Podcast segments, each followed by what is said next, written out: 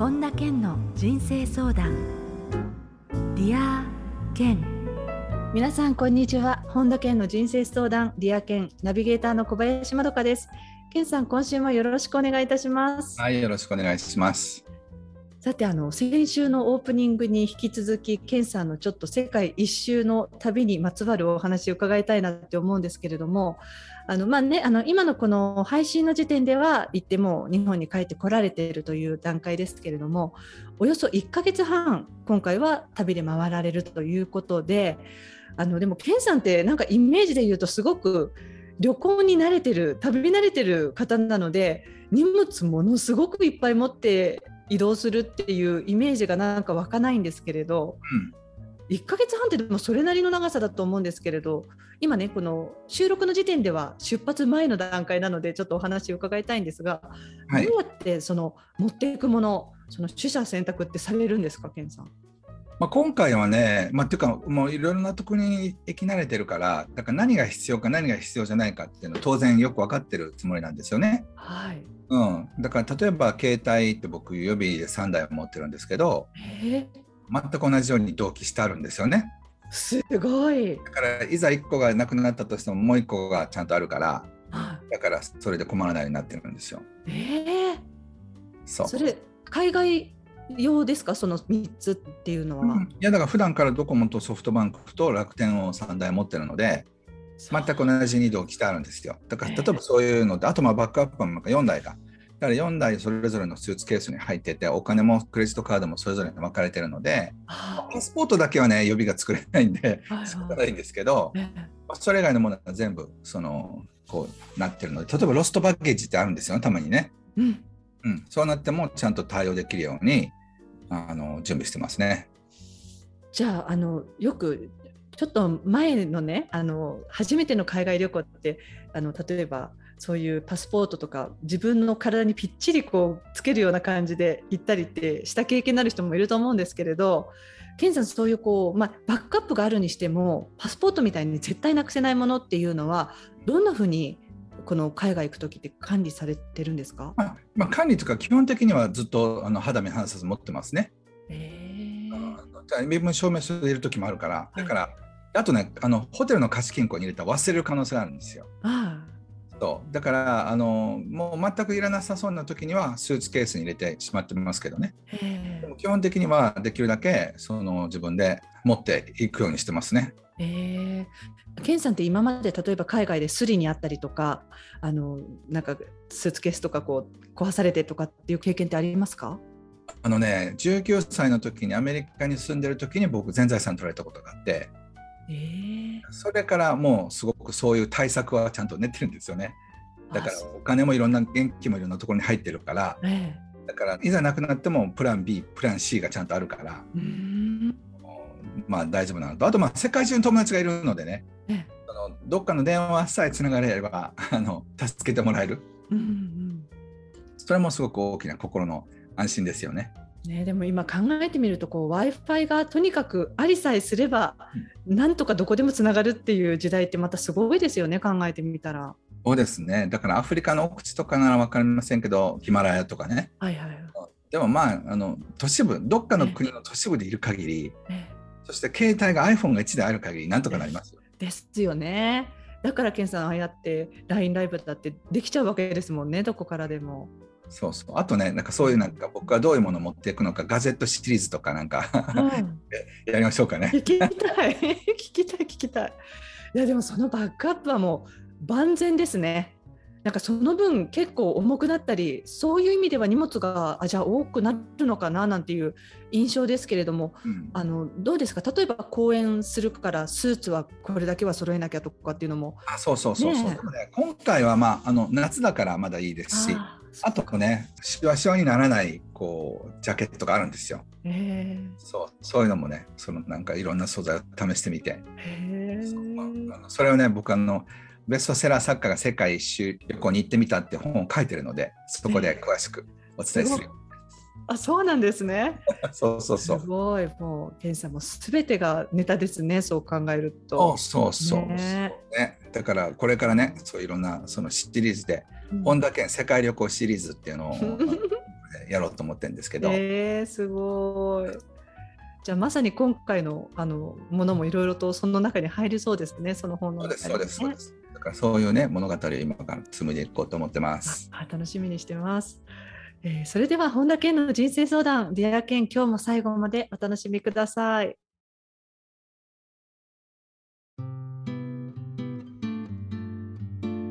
本田健の人生相談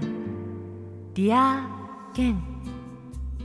続いては人生相談のコーナーですこのコーナーではリスナーの方からいただいた質問に健さんに立体予報でお答えしていただきます、えー、まずはラジオネームジンさんです。健さんこんにちは。こんにちは、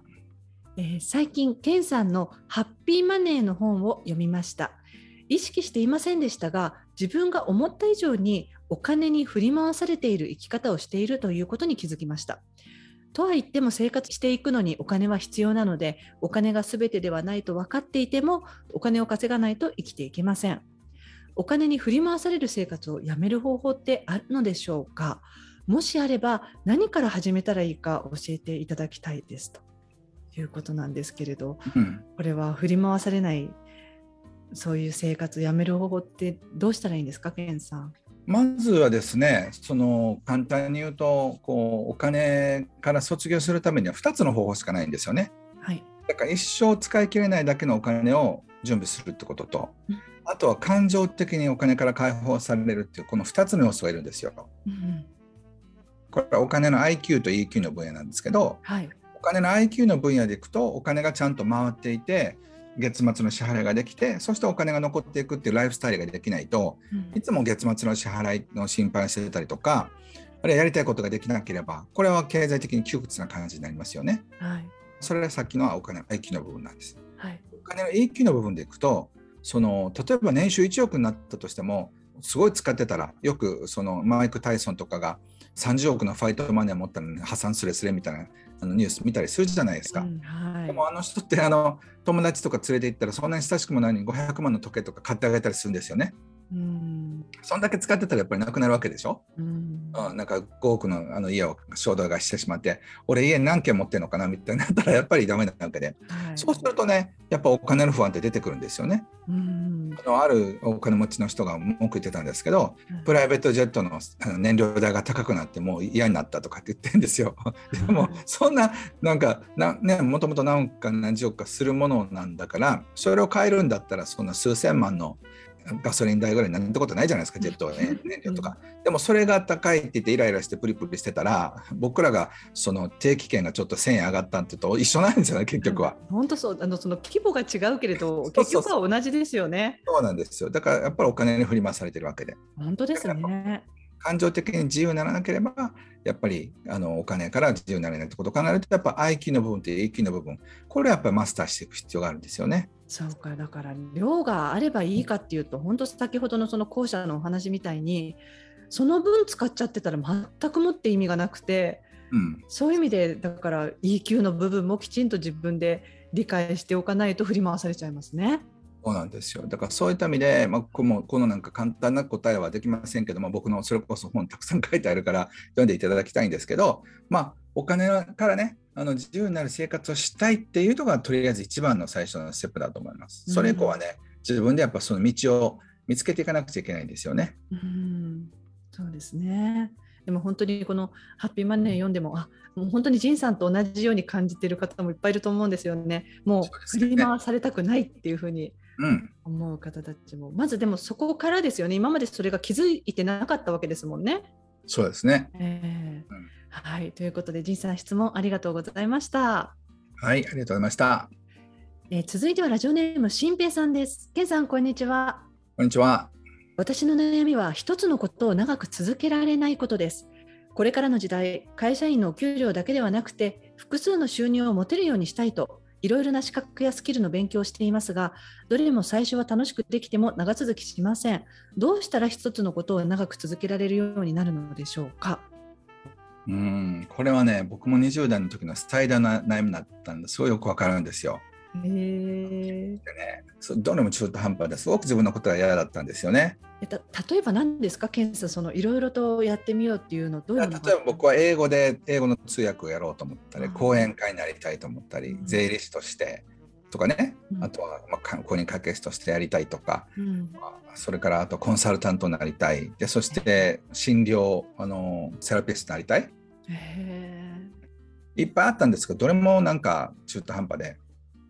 でまあ後でね作家になりたいと思ったけどこれもなんかあんまり才能なさそうだなとかって。結局だから はあでもがっかりがっかりの連続が20代だったんですよね。でも考えてみたら作家を20年やってて全然飽きてないことを考えるとやっぱりねこれは出会いなんですよ。そうだから自分の本当にワクワクすることに出会えたらーうんもう一生そんなこと悩む必要ないです。うんで今僕は確かに今でも秋っぽいですけどでもそれでもその全部がうまくいくようになったからうん講演やってもセミナーやっても、まあ、無料のイベントやっても本を書いても何をやっても楽しくなるし何をやってもだちょっとずつ飽きてるんです実は。飽きてるんですけどうん作家に作業に疲れたらクラブハウスに入ったり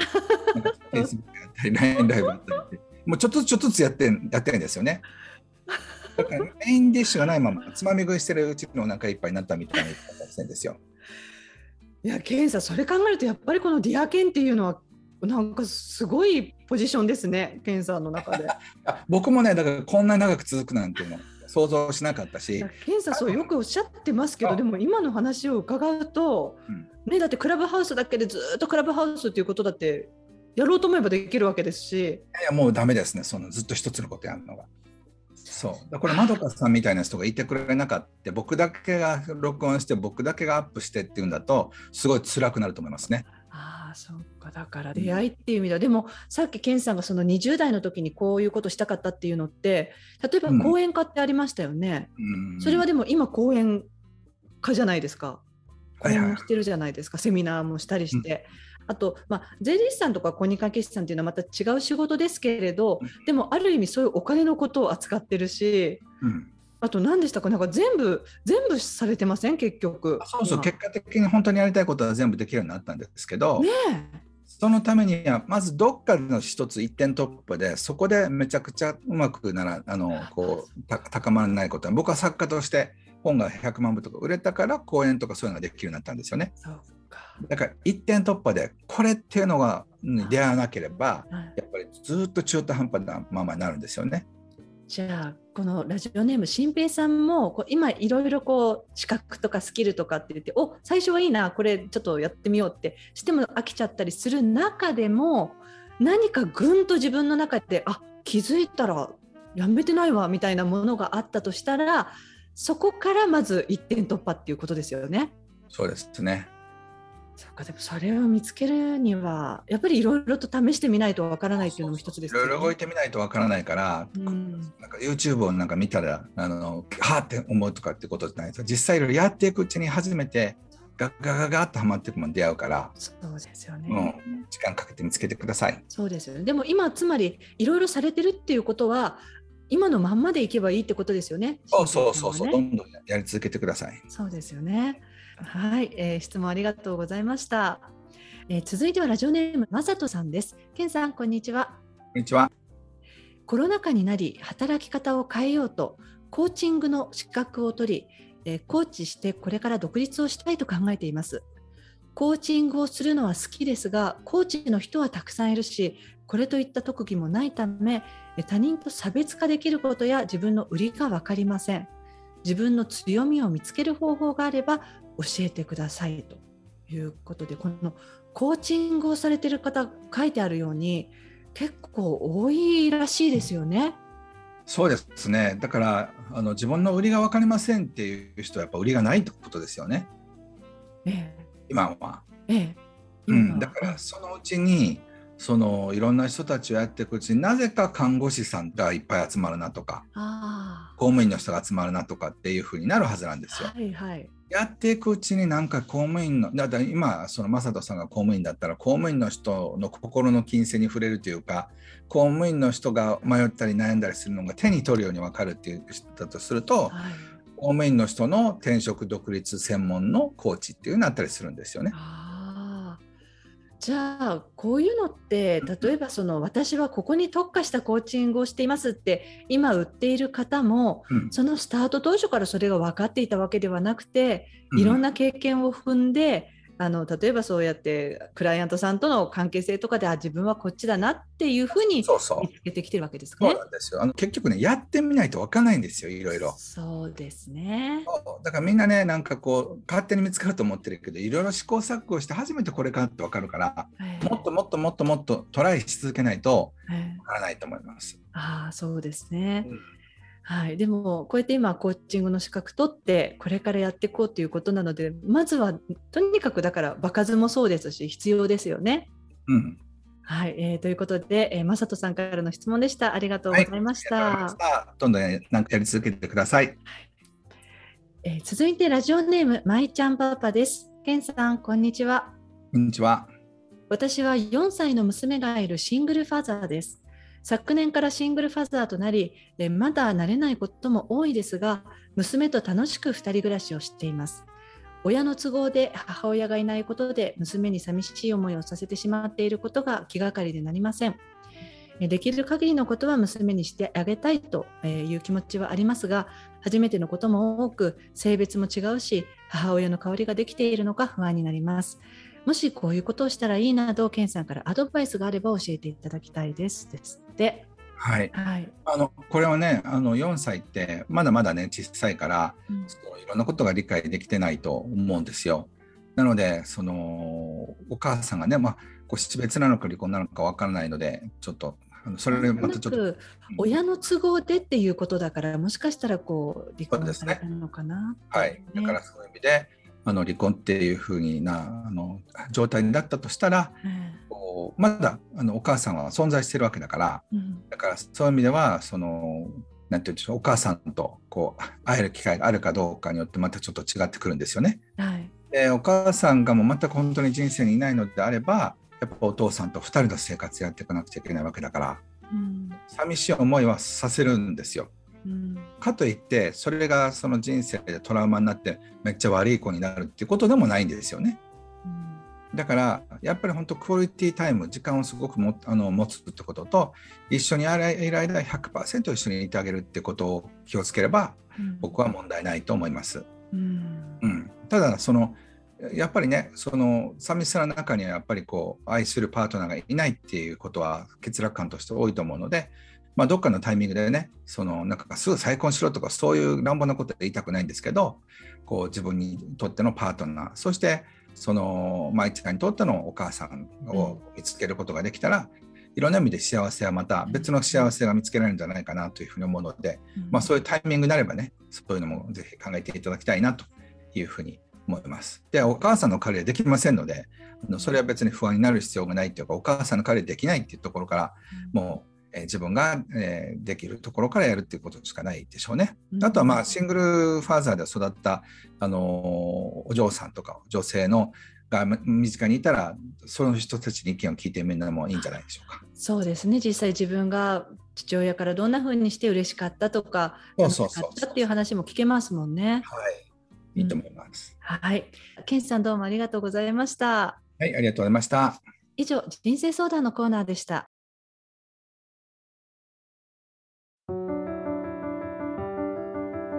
本田健の人生相談。 Dear Ken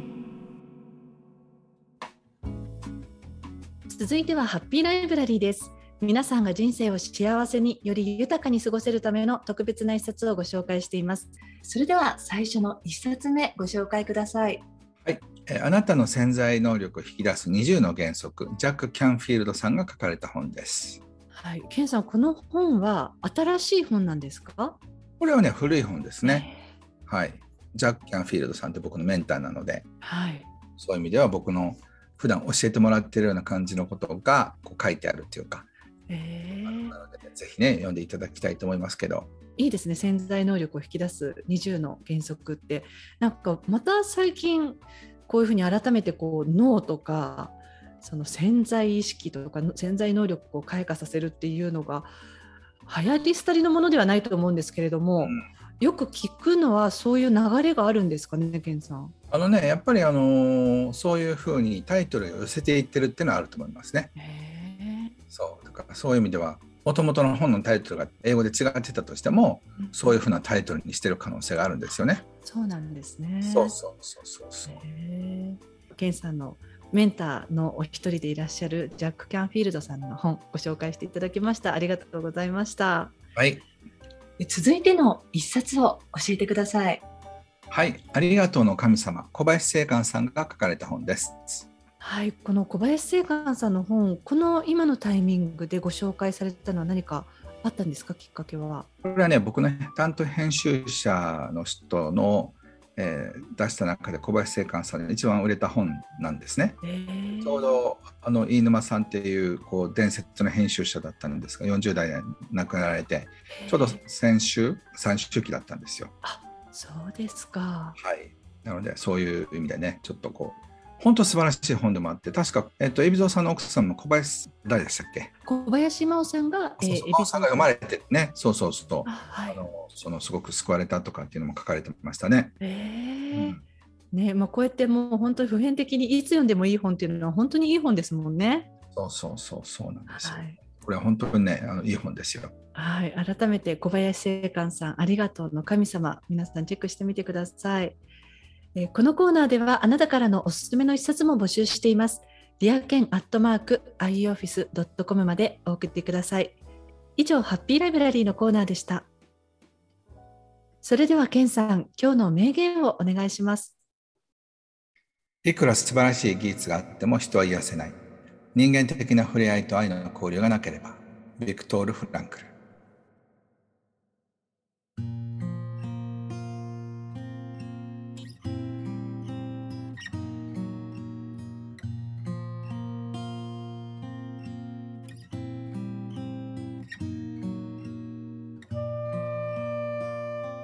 本田健の人生相談リア健いかがでしたでしょうか？あのねエンディングは割といつもこう軽めなあのトピックを選んで健さんとお話ししてるんですけれどもあのちょっと先週今週と、まあ、さんが世界一周のね旅に行かれるこのまあ収録の時には前の段階ということで伺いたいなということで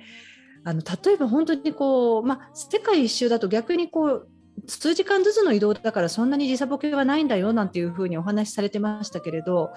割とじゃあ体としては負担はそんなにないんですかね？どうなんでしょうね。いや僕ないんだよって言ったというよりないんじゃないかなと思ってますと言ってるんですけどね。どうなんでしょう。それまた次リポートしますよ。そうですね。ケンさんいつもこう割と本当にこう日本から移動して本当だったらば日本が夜中なのにもうこっちでは早朝でスタートですみたいな時って何かその体の順応できるように時差ボケをなくすような何かってされてるんですか？僕ねあの結構直前直前とか1週間前後ぐらいからその現地時間にちょっとずつ合わせ始めるんですよね。えー、だからその前の日は徹夜ぐらいにしても眠たくなってドロドロになっても飛行機でも全部寝ちゃう時もあればできるだけ前の晩はよく寝てそして飛行機の中で起きておいてるのもその次の行く場所のその時間に合わせて考えて寝るようにしてます。あそうですか。じゃああれですか。その時間も常にその行く先が決まっていたらもうある程度あ今日本が何時だから何時だなっていうのはもう分かってるんですか？そうですね。それから逆算してあの例えばだから23時間時間があの朝早く起きるだけでちょっと時間ってずれますよね。えー、そういう形であのちょっとずつ調整するようにしてますね。そうですか。じゃあ今回これから行くっていう場合にも健さんはそういう意味でちょっと調整は入るんですか？行く直前ぐらいから。そうですね。あのこれから調整しようと思ってますけど、まあ、でもな今回世界一周がどうなるのかっていうのはこれはね、まあ、詳しく本に書きます。ああそうですね、はい、答えはそこでっていう感じですね。そうそうそうそうわかりました。であの時差ボケで眠くて書けなかったとかね。そこまでひどかったっていうね。いやでもほら、ケンさん、この間、えーと、何ヶ月か前の時にオーストラリア、オセアニア自体が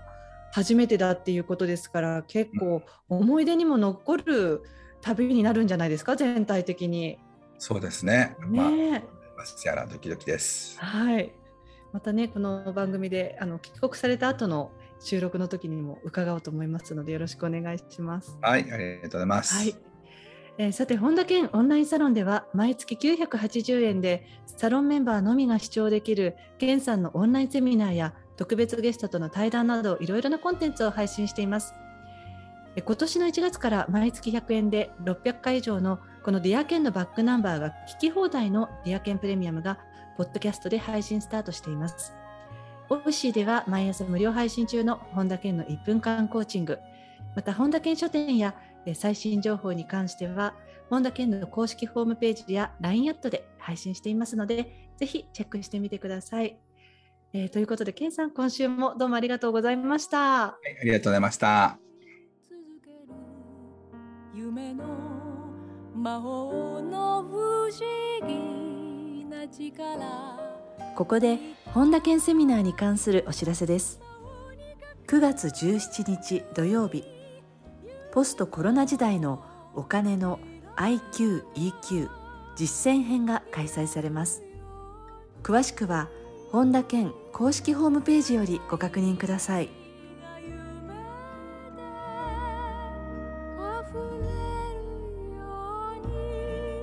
本田健の人生相談 Dear Ken。この番組は提供アイウェイオフィスプロデュースキクタス早川洋平制作ワルツ高知博桐原哲人ナビゲーター小林まどかでお送りしました。